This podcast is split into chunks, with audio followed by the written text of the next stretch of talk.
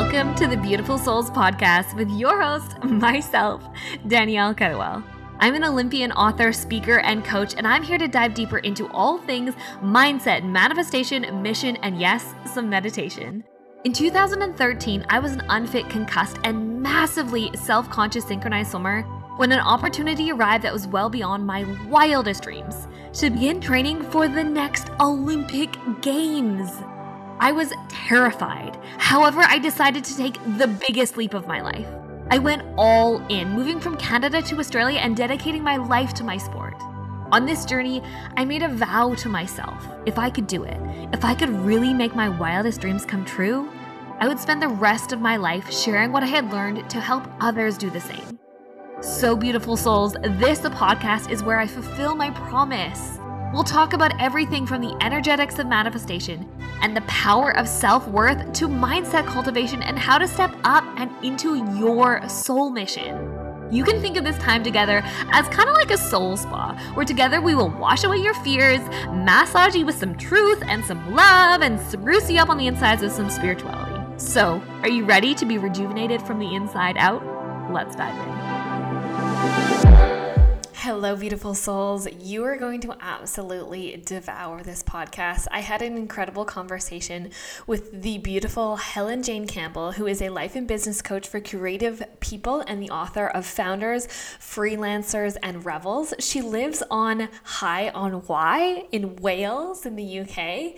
And it was so beautiful to have this conversation. One of the many reasons that I wanted to speak with Helen was because she was on a different path for many years and her life completely changed um, in her 40s when she not only came out to herself in her own sexuality and sensuality, but also she shifted into becoming a coach and working for herself completely and guiding. Um, beautiful human beings into stepping into their true self and i know that there's many humans in my realm that, you know, aren't in their 20s and may have more responsibilities in their life. And they may know that there's something else out there for them, but all the things come up, right? The fear, the worry, the doubt, the how is this possible? How am I going to make this happen? And I really want you to listen to this podcast and allow Helen to inspire you to realize that it is possible. The life that you're wanting to live, the truth that you're wanting to exude, the person that you're wanting to be is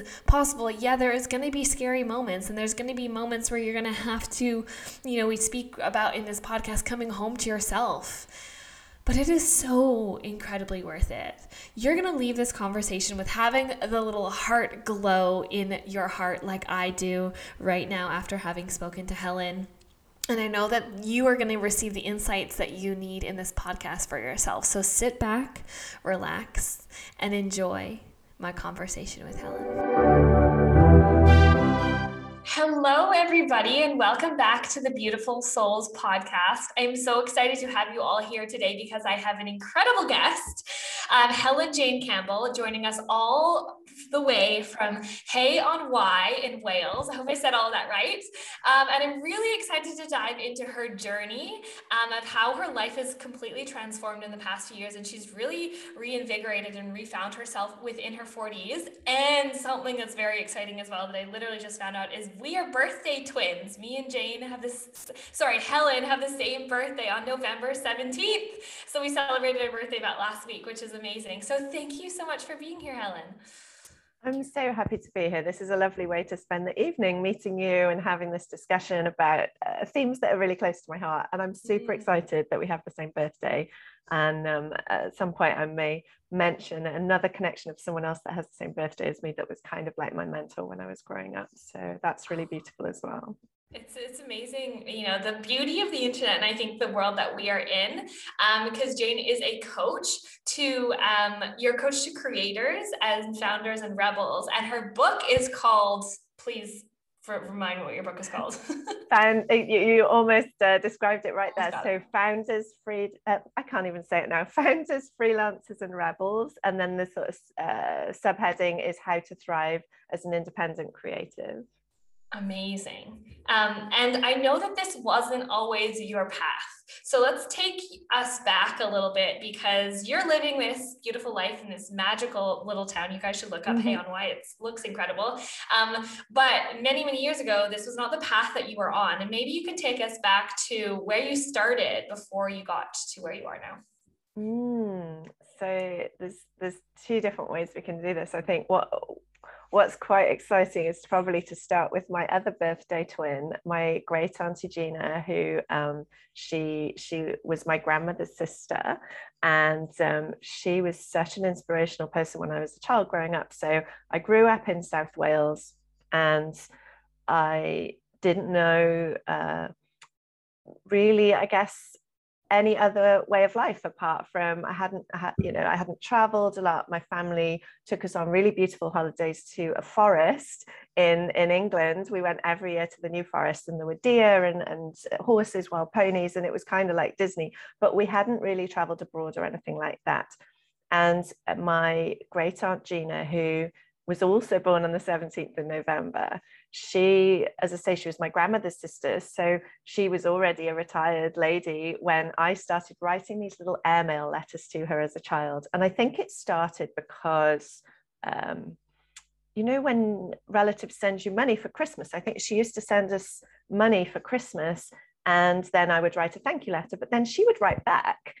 And then I would return the letter. And then we ended up writing for years and years. And when I was 13, so I get developed this writing habit which always kind of stayed with me. And it came through those airmail letters, this very thin blue paper, because we definitely didn't have emails then and we didn't have mobile phones. So we're talking early 80s.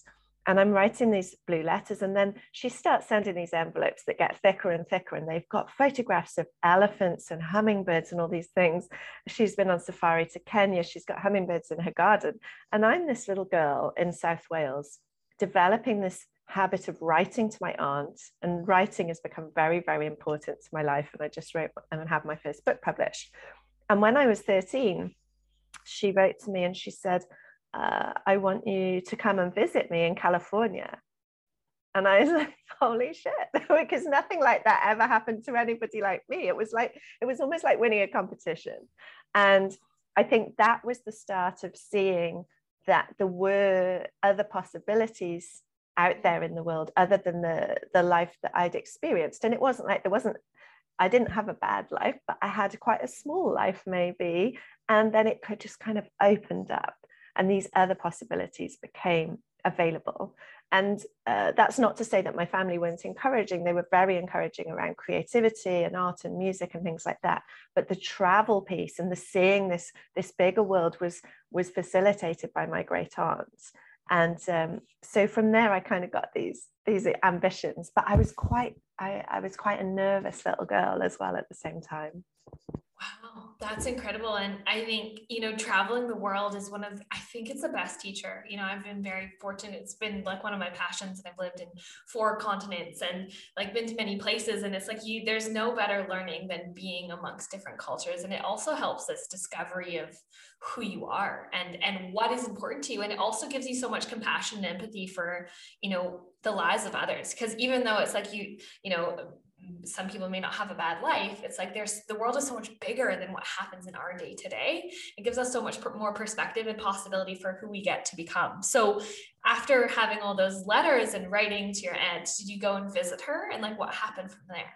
Mm, so i went uh, i i assume that this is still a thing but I, I, at that time you could get on the plane as a child by yourself and the air hostess or host would, would look after you and then you'd get handed over to your relatives the other side so that happened and i went out there for for three weeks and i remember my mum sitting me down and my my aunt had called or written to my mum and said I'm really worried. What if she gets her first period when she's out here? That was the only thing she was worried about with everything. Like she was really happy to have this little girl that she didn't know that well to come and stay with her for three weeks in her house.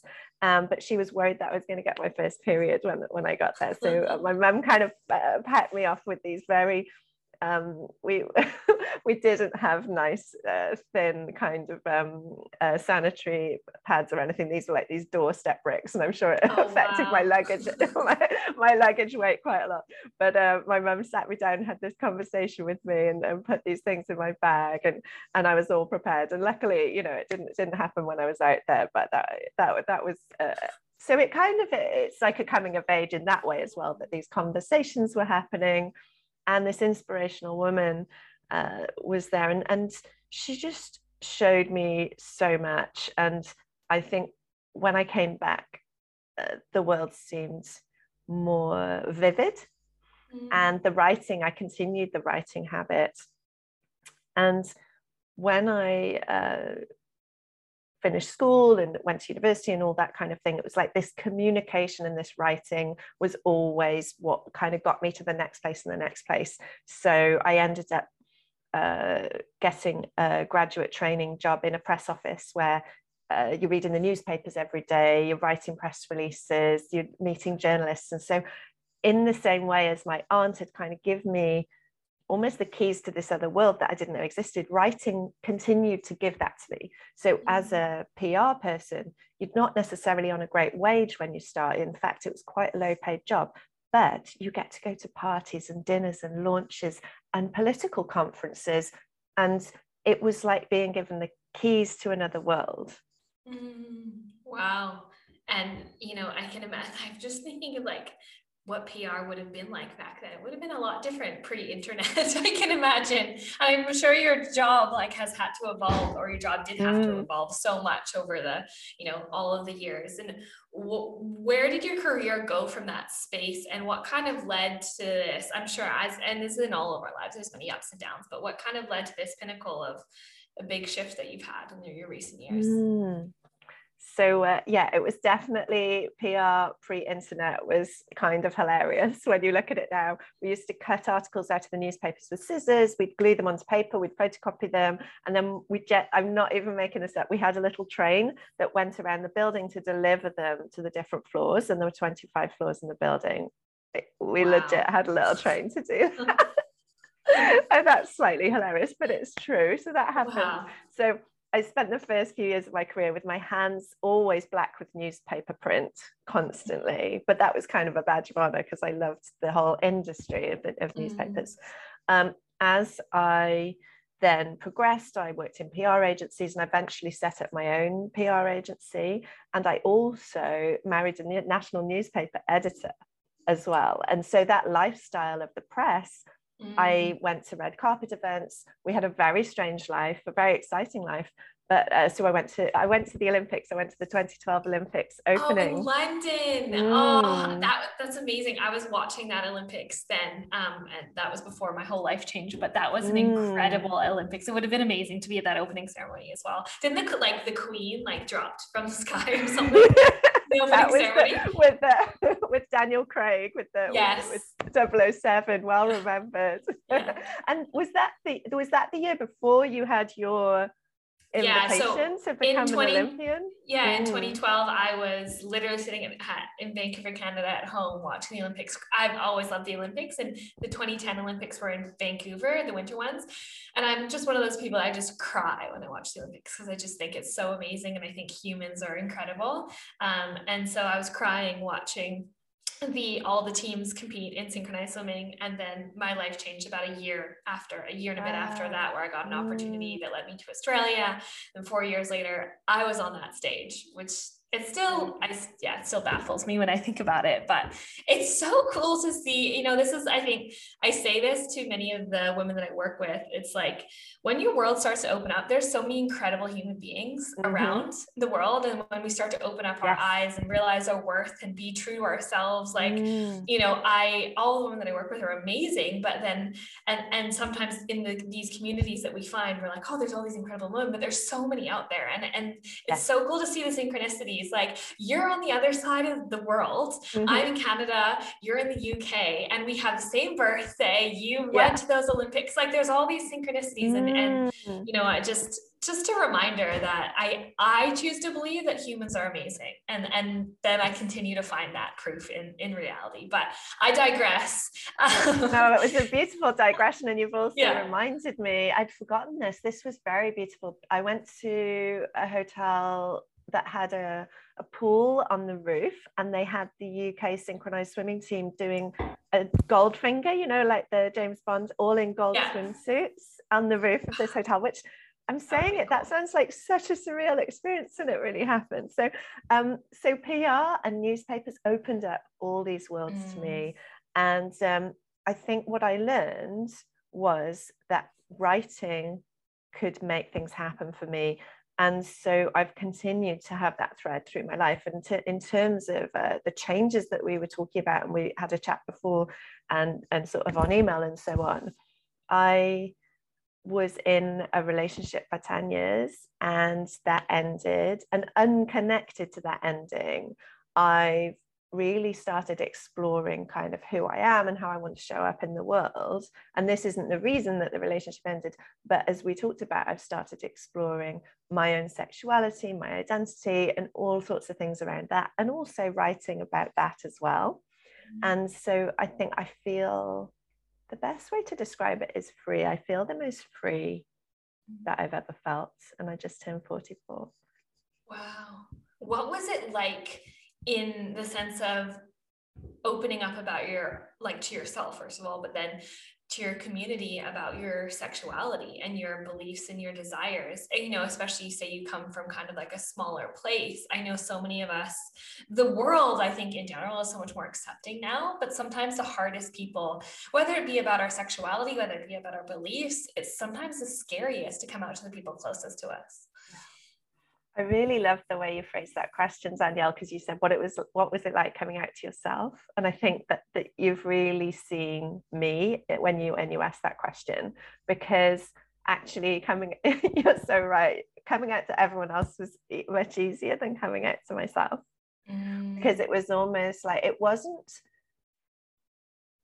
It wasn't that it was a new thing. It was me accepting myself, and so because I chosen to marry a man, then it hadn't my bisexuality had lost its relevance to me personally. And i don't think that needs to be true. I don't i don't believe that marrying somebody of the opposite sex means that you're not still bisexual. I don't believe that. But for me it had taken that conversation off the table for, for me personally.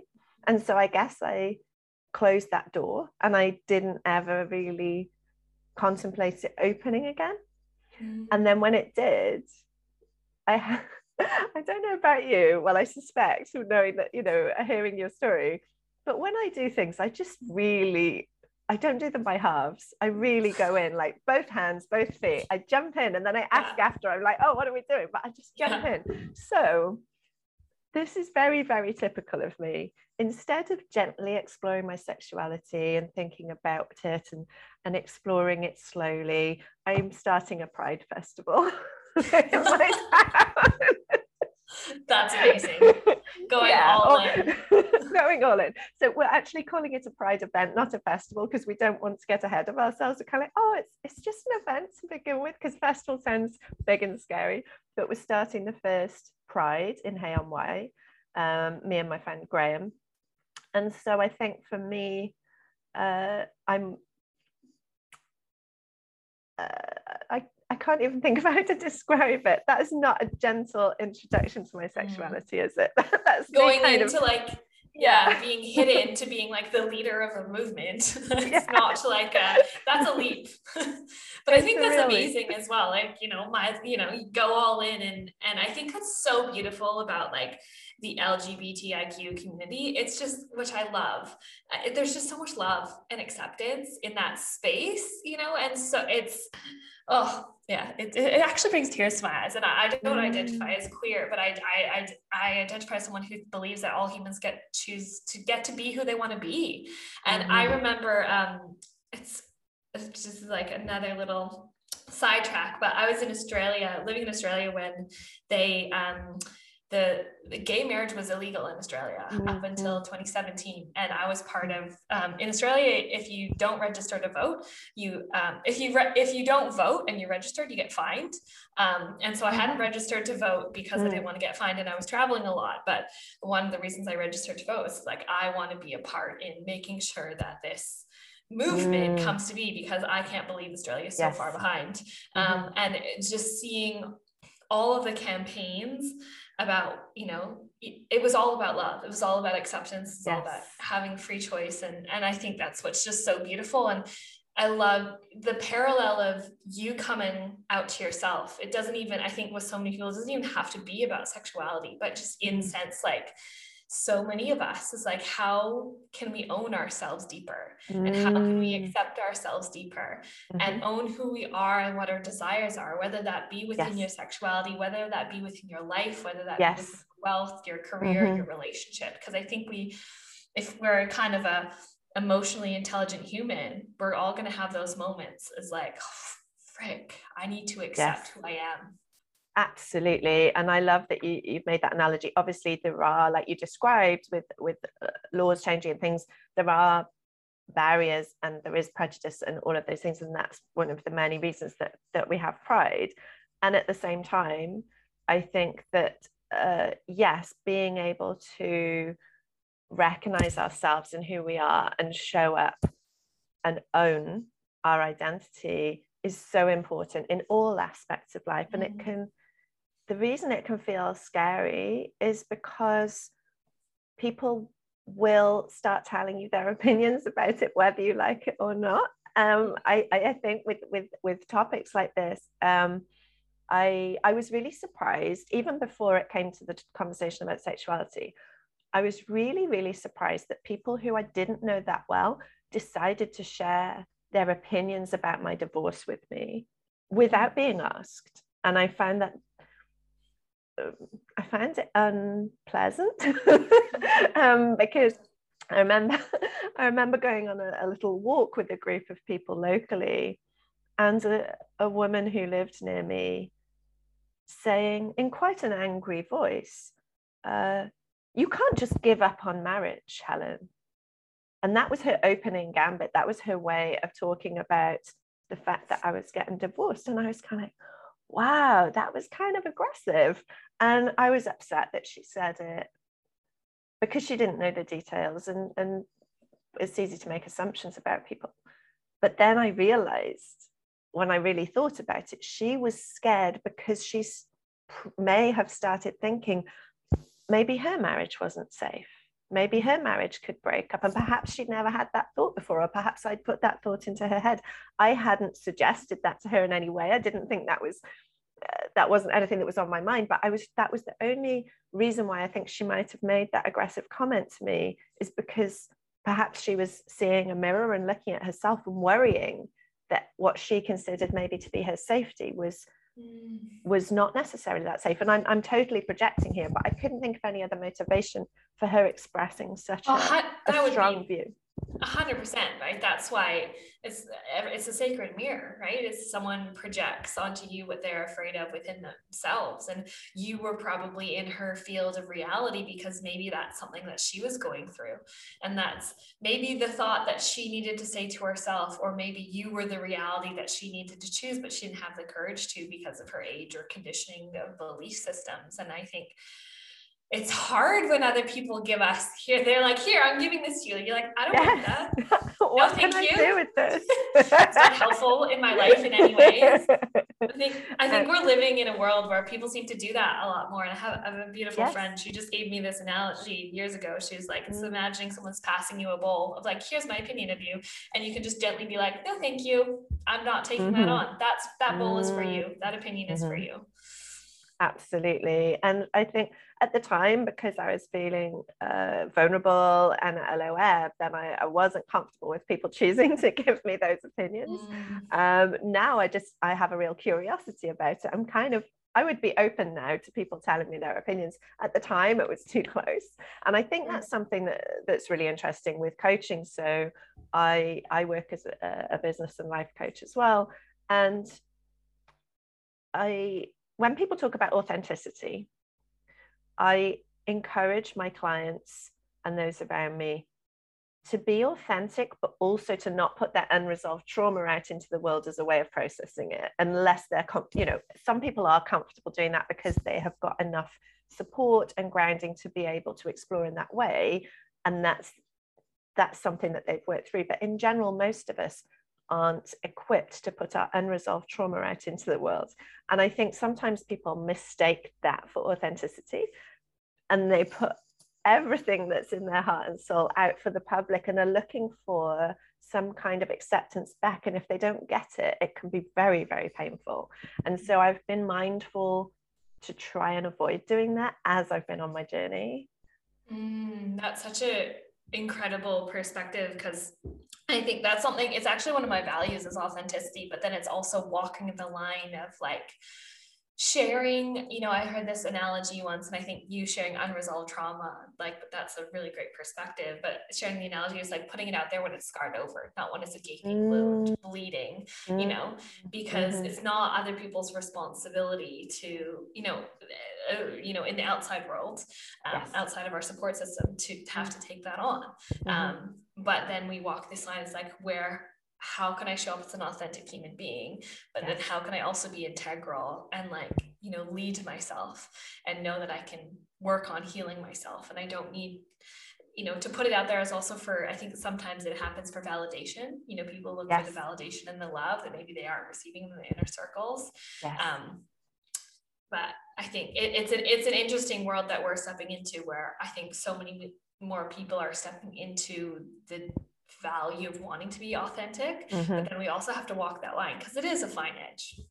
Absolutely. And I, and I wouldn't say I get it right all the time. And I think it's been a bit of a dance for me over the last couple of years mm, mm, definitely. So from your from your divorce and then coming out to yourself into the world what and you are in this job that you loved um, in pr and newspaper mm. what instigated your shift into what you do now? Mm, so um, I worked for the way I always describe it is a very neat uh, journey where I worked for other people for 10 years and then I worked for myself for 10 years and then I became a coach and that wasn't conscious the 10 year thing it was it was coincidental but it, it's just really uh, lovely shorthand to, to tell the story and what had happened when I started working for myself initially more than a decade ago uh, it wasn't the done thing. Working from home wasn't the done thing. Working flexibly and uh, independently it wasn't really a trend.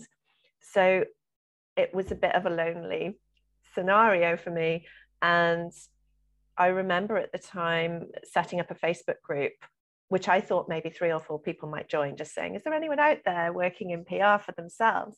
And I ended up, by the time I left that group, eight or nine years after I'd set it up, there were three and a half thousand people or something like that on there. so apparently there were a few people out there working for themselves. Mm. And um, what happened kind of organically was that people would approach me partly because I set that group up and partly because I was one of the first people in, in our kind of network to go out there independently. And they'd say, What's it like? What's it like working for yourself? And they'd ask me a bunch of questions.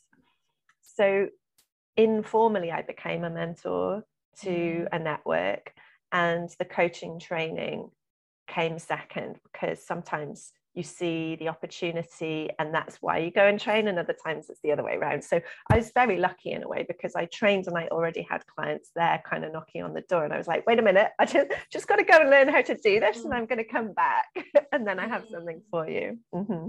mm, that's a it's a it's a cool to see how our life gives us evidence for our path you know it's yes. like we get to a certain point and then we look back and realize oh my goodness thank you universe you've given me all the things that i needed to know for this mm. journey and yes. i think that i speak with a lot of women of all ages and you know, the reality is that we're living in a day and age where many people will have multiple careers. You know, the, yes. the days of us like getting a job and 40 years, 40 hours, you know, whatever it is, um, like that, that's just not what the world that we're living in. And mm-hmm. all of us are going to have shifts and pivots throughout our careers. And I think sometimes um, we can still be stuck in that old conditioning and belief system that it's bad to shift our job yes. or bad to want to change. And I think you know, I, I love, I'm not sure if you know into human design, but I love looking at people's human design because it actually does have, you can kind of learn more about yourself or whether it's Myers-Briggs or Enneagram or anything mm, like that, mm-hmm. or your astrology.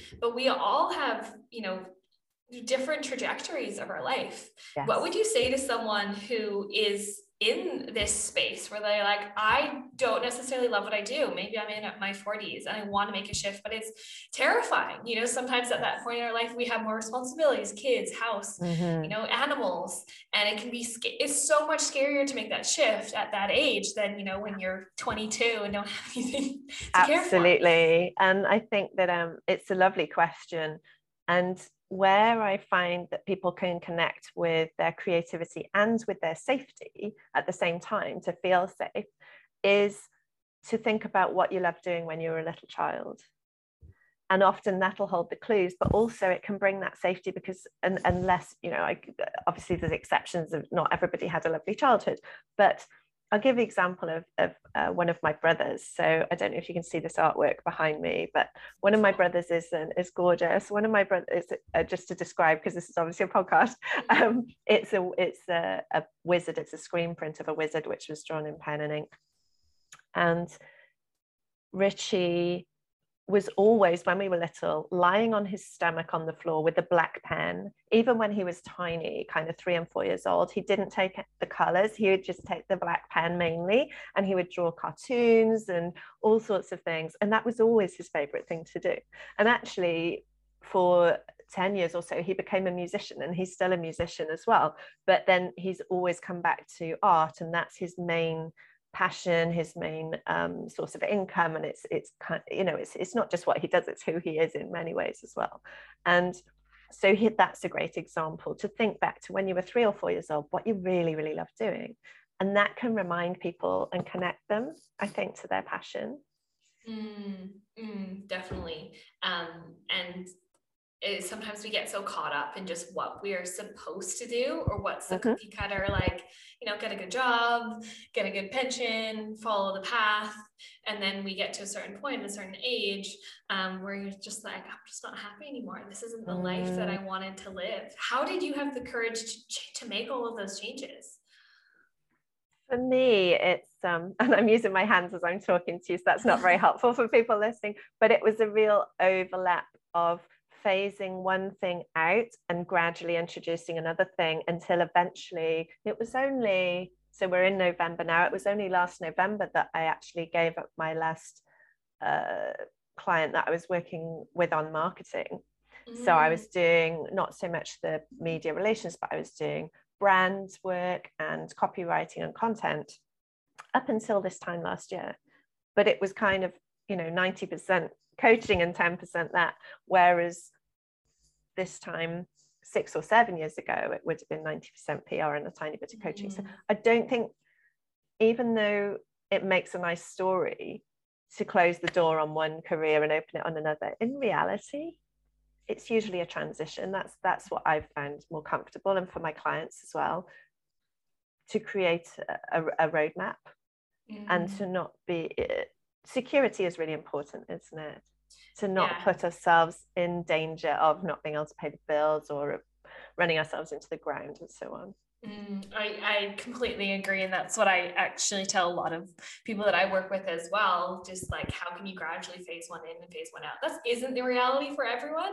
And, and I've had some clients that have had to quit their jobs because of yes. workplace situations gone cold turkey and it's worked out perfectly. Yes. Um, but I find that like if you're, if we're going after a dream or a goal or passion or new career, it's, really important to have you know maslow's hierarchy of needs are basic, mm-hmm. basic um, safety and security because if we start yes. dipping into that then sometimes our creativity and our like gusto for life can be shut mm-hmm. down um, and we don't actually have the capacity to do the things that maybe are in our genius at this greatest level because we Absolutely.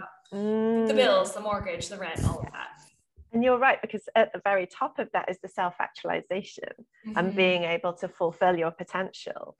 And if we don't pay attention to that and we pay too much attention to the basics, we can get very far down the road without without even exploring what that might feel like. So it's definitely a balance. and you're right, I had a, a, wonderful career change client who went from a classical music career touring the world to uh, working in the House of Lords in Parliament.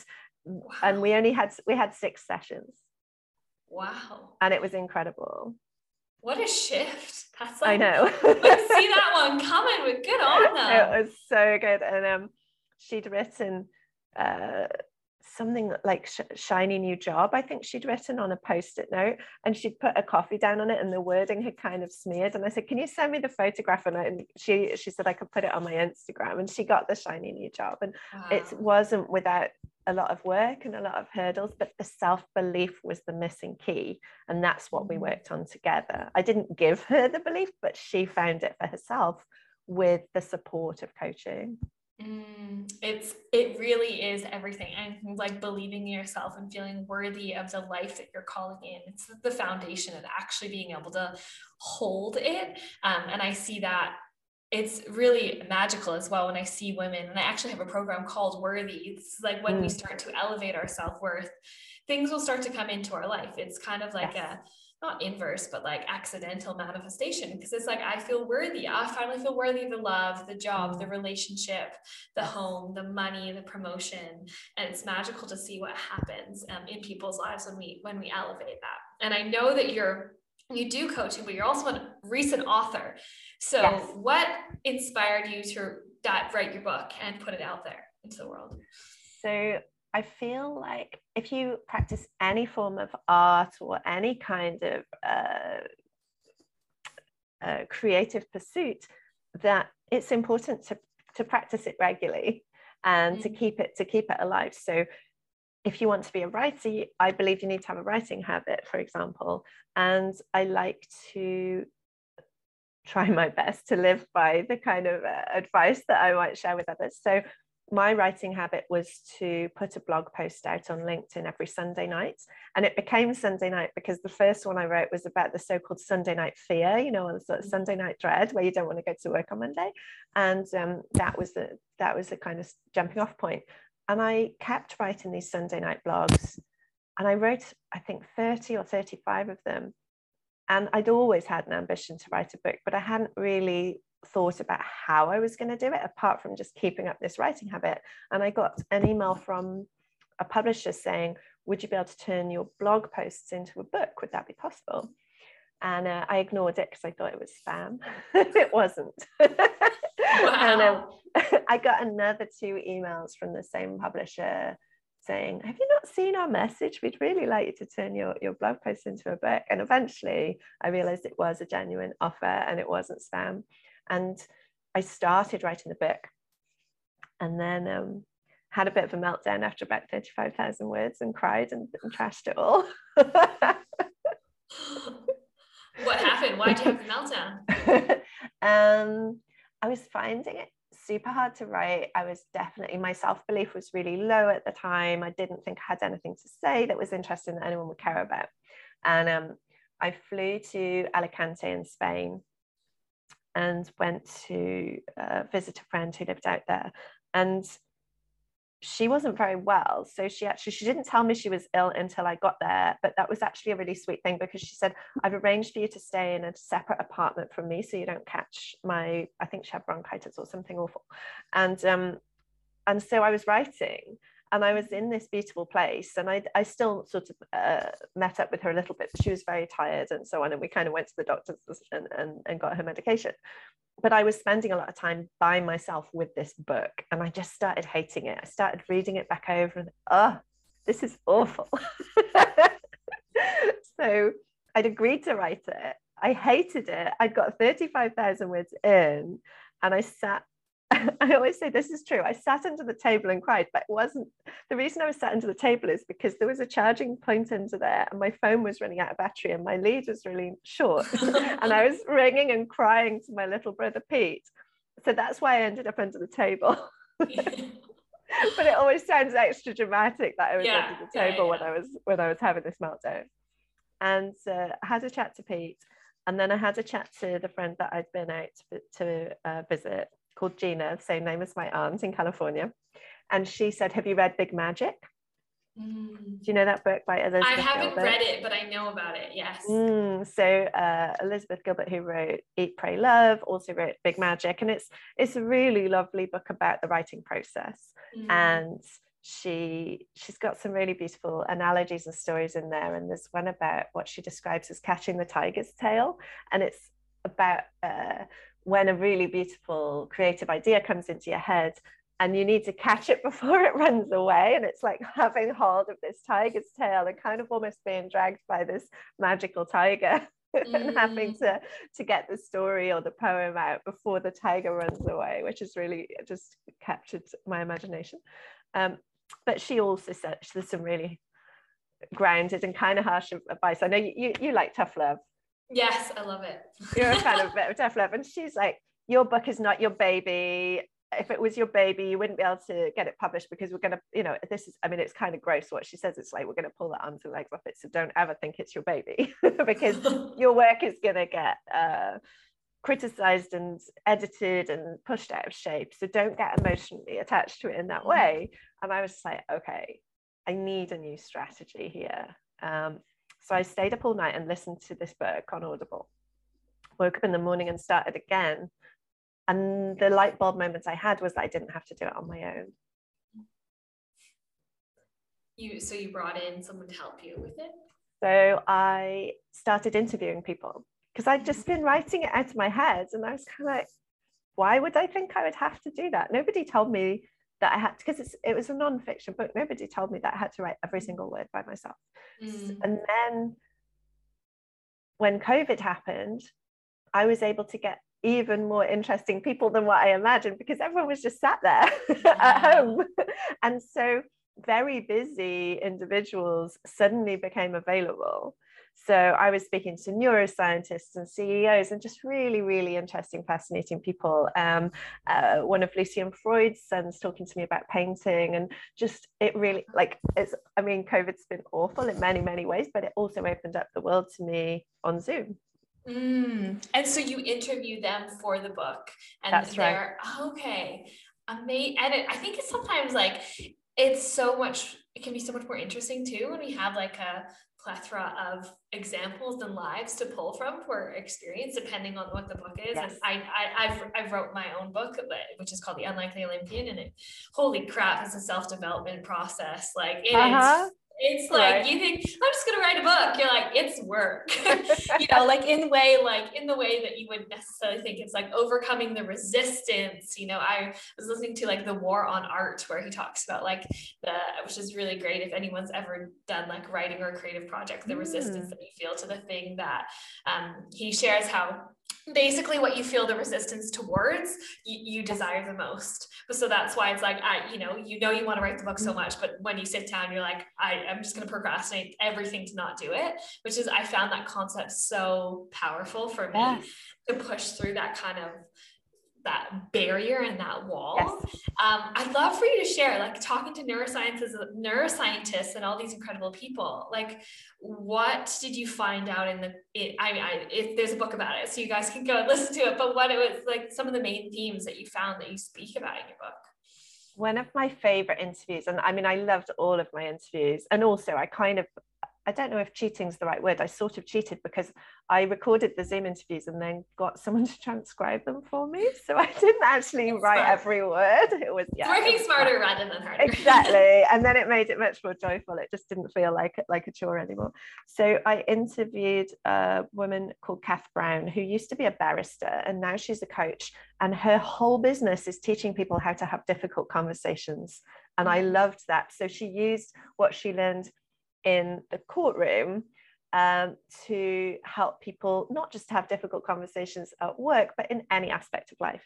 And there were so many truths that she shared. And, and this whole idea of, um, I mean, I personally don't like people hiding behind email, but she actually uh, explained about you know all the nuances that are lost and the tone of voice and everything like that and and also people can be nastier on email than they would be face to face in mm-hmm. general mm-hmm and so while we might think that it's easier to have the difficult conversation digitally, then if I'm looking into your eyes and explaining something to you and we're connecting, even if I'm telling you something that's really difficult for you to hear, then it's going to come across very different compared to if I barely know you and I send you a rude email about something that I've misunderstood. You know, it's going to come over wrong and create this really antagonistic situation. And she had loads of amazing tips about not she wasn't just throwing us in at the deep end saying right okay you just got to go and have the hard conversation face to face. She really talked me through it and we've done a few seminars together as well. And uh, oh i spoke to this amazing woman as well uh, Lindsay Goldwert who's a journalist in new york. She wrote a book about called bow down about how um, dominatrixes can teach us how to get our own way in life if we're wow. if particularly for women who aren't able to speak their needs at mm. work or in any aspect of life. That was so cool. Wow, that would have been fascinating. And mm. it's, it's just so many incredible people, eh, you know, out in the world that we, you know, it just makes me excited. Um, you know, when we hear about all those these amazing people doing all of these amazing things. And from your book, and and like, who do you work with now, and what do you do with um, people? You work with creatives, um, professionals, and what do you help them with? Yes, oh, lovely question. So I work with artists, actors, TV presenters, writers, uh, quite a lot of PR agencies, unsurprisingly, because that's the background I came from, I usually work with my one to one clients for six or 12 sessions. And then mm-hmm. with my uh, agency clients, I'll do these uh, team days, team building, uh, usually every quarter, something like that. And I'll often coach them one to one as well. So we have these two opportunities to connect. And you were talking briefly about Myers Briggs, and I do work with the 16 personalities, profiling, and different ways of exploring communication, connection, tendencies. And there's so much richness there. You know, you start off where, where you are on the scale between introvert and extrovert and explaining what that really means and I always say to people, being an extrovert isn't about dancing on tables, it's about how you top up your batteries.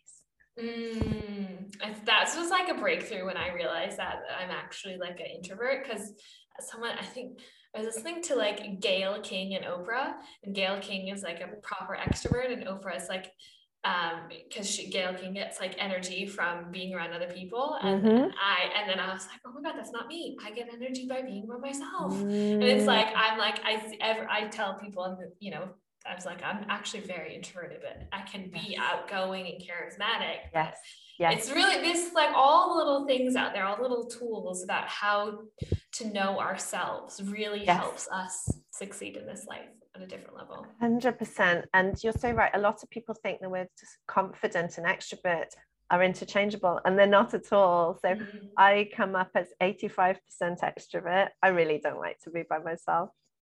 Oh, really? Mm-hmm. Wow. Okay. I feel like I would definitely be like, I'd probably be like maybe 50 50 or more introverted than extroverted. Like, I um I have a beautiful friend of mine, and this she, she also made me realize I'm definitely not a full blown extrovert she will just like go into a party where she knows no one and like walk out being everyone's best friend.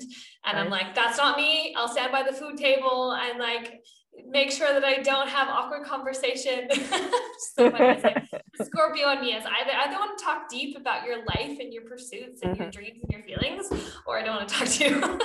that's, that's just that's just me. It's just my social awkwardness as well. But um, just just learning to own it. Oh, I um, love it.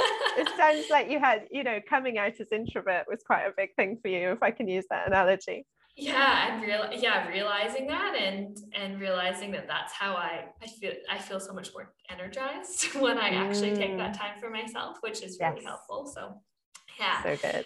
What a beautiful beautiful conversation we've gotten to have helen. Um, is there anything else that you would love to share with other people listening? Um, inspiration wisdom um, downloads takeaways that you want people to take with them from this interview I think it's something about making space for yourself. So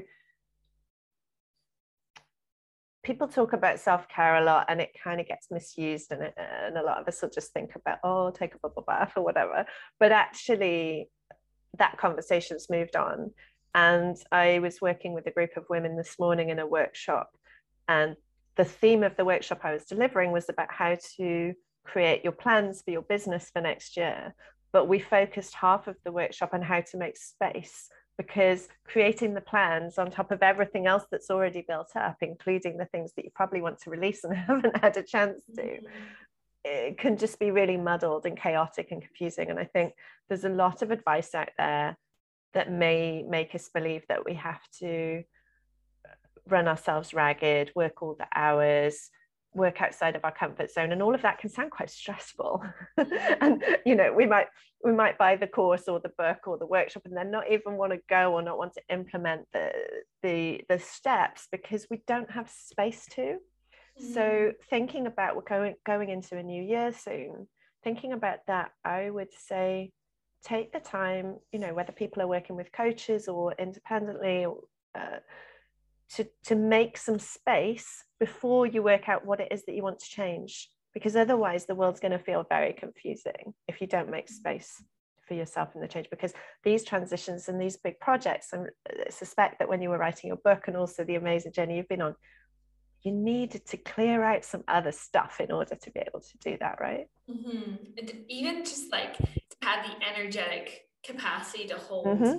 The vision or the dreams or the goals or the life mm. that you're wanting to live it's like it's all um, if you feel cluttered you're you don't have the space to do that and even um, i actually one of my beautiful clients she's a decluttering coach and it's nice. it's um which is it, like when you declutter your physical space you actually feel mentally lighter as well because it's a representation of your world and i think that's such good advice because I think we're not lacking, we're not lacking people with dreams, aspirations, and goals to make shifts in careers in their life, but we're, I guess what people are lacking is the time um, yes. and and the actual capacity to make the action and to do yes. it. You know, yes. and that's where people can feel overwhelmed or they give themselves like a short amount of time. It needs to happen next week. it's like, yeah, oh. and we underestimate, we massively underestimate how long things take to do mm. and to do them mm. properly. So that's a beautiful gift that we can all give to ourselves is to let go of some things that we don't need to say some high quality no's mm. to turn down some invitations that don't resonate with us and to make some space and then we can start to look at the self-fulfillment and the aspirations and the dreams and stepping outside our comfort zone once we've done that mm. and one last question for someone that is kind of at the same stage in life that you were at a few years ago that is wanting to make this big shift and leap. What would you say to them if they feel nervous they feel scared? What would you what would you say to help them? I because think, sometimes even doubting if it's worth it because it's hard. Yeah, there's hard moments. Yeah. I think the exciting this is such a cliche right? But you know when people talk about enjoying the journey? Mm-hmm so I didn't set out knowing where my journey was going to take me. Mm. I just set out on the journey and took the next step and the next step. And of course, I have done some planning and, and qualifications and different things like that.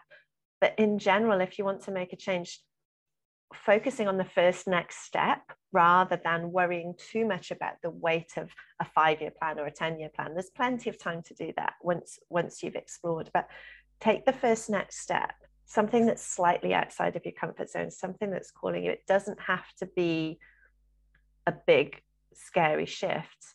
It's just about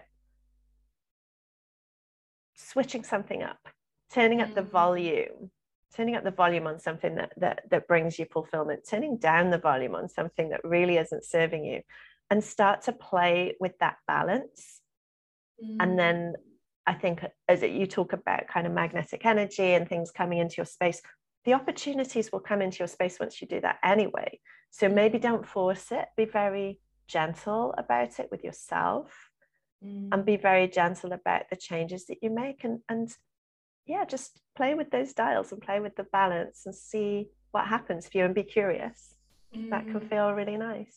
Mm. It's really good advice because I think our our strive for certainty can want to know what exactly the next like two years is going to look like on the pathway mm. to changing your life or your dreams or mm-hmm. whatever it may be your career but it's like it will it will be different than you look it will always be different than you yes. look and i think it's like all you can do is focus on the next step and maybe have a little insight of what the step is beyond that but things yes. might change when you get to the next step but it's just like have one foot in um, i heard this recently from melanie and leah one foot in gratitude for where you are and one nice. foot in desire for where you're wanting to go and when mm-hmm. you keep walking like that you will get there um, and I think as well, I mean, we are a little bit biased because we are in this world, but like have someone to support you, right? Yes. Like whether it be a coach, whether it be an accountability group of friends, whether it be a program, whether it be community, it's like your um, capacity to succeed is much, is, is so much more accelerated when you have support. So true.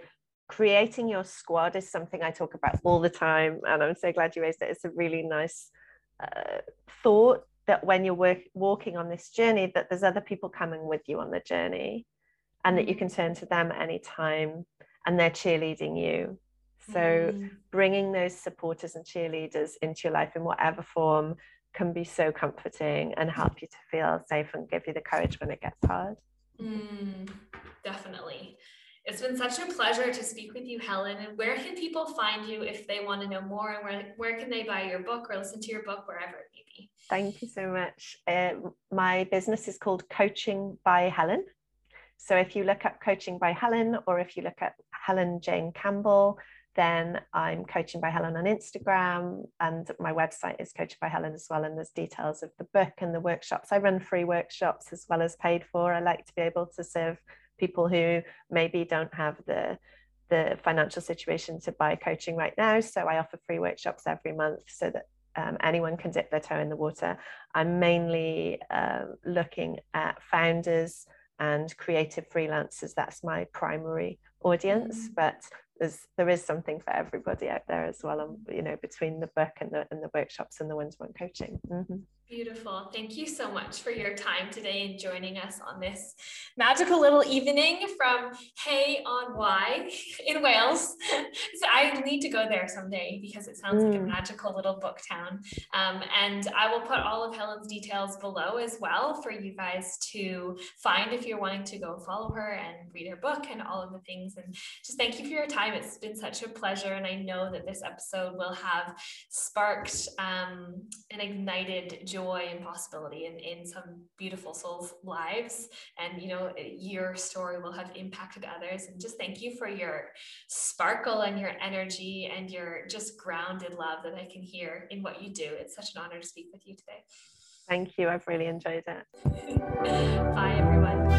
Welcome to the other side, beautiful souls. I so deeply appreciate you spending this time with me. My intention with this podcast is to uplift, love on, and inspire you and align my actions with this intention. But as with everything in the world of personal and spiritual development, take what feels good for you and leave the rest. As a white, able bodied cisgender woman, the perspectives I share here are inherently affected by my privileges. I'm actively invested in learning how to elevate and support lived experiences beyond my own, and I'm always open to and grateful for your feedback. I am listening. No matter who you are, where you're from, or where you're going, I see you, I love you, and you matter. So thank you for listening, beautiful souls, and I'll see you next time.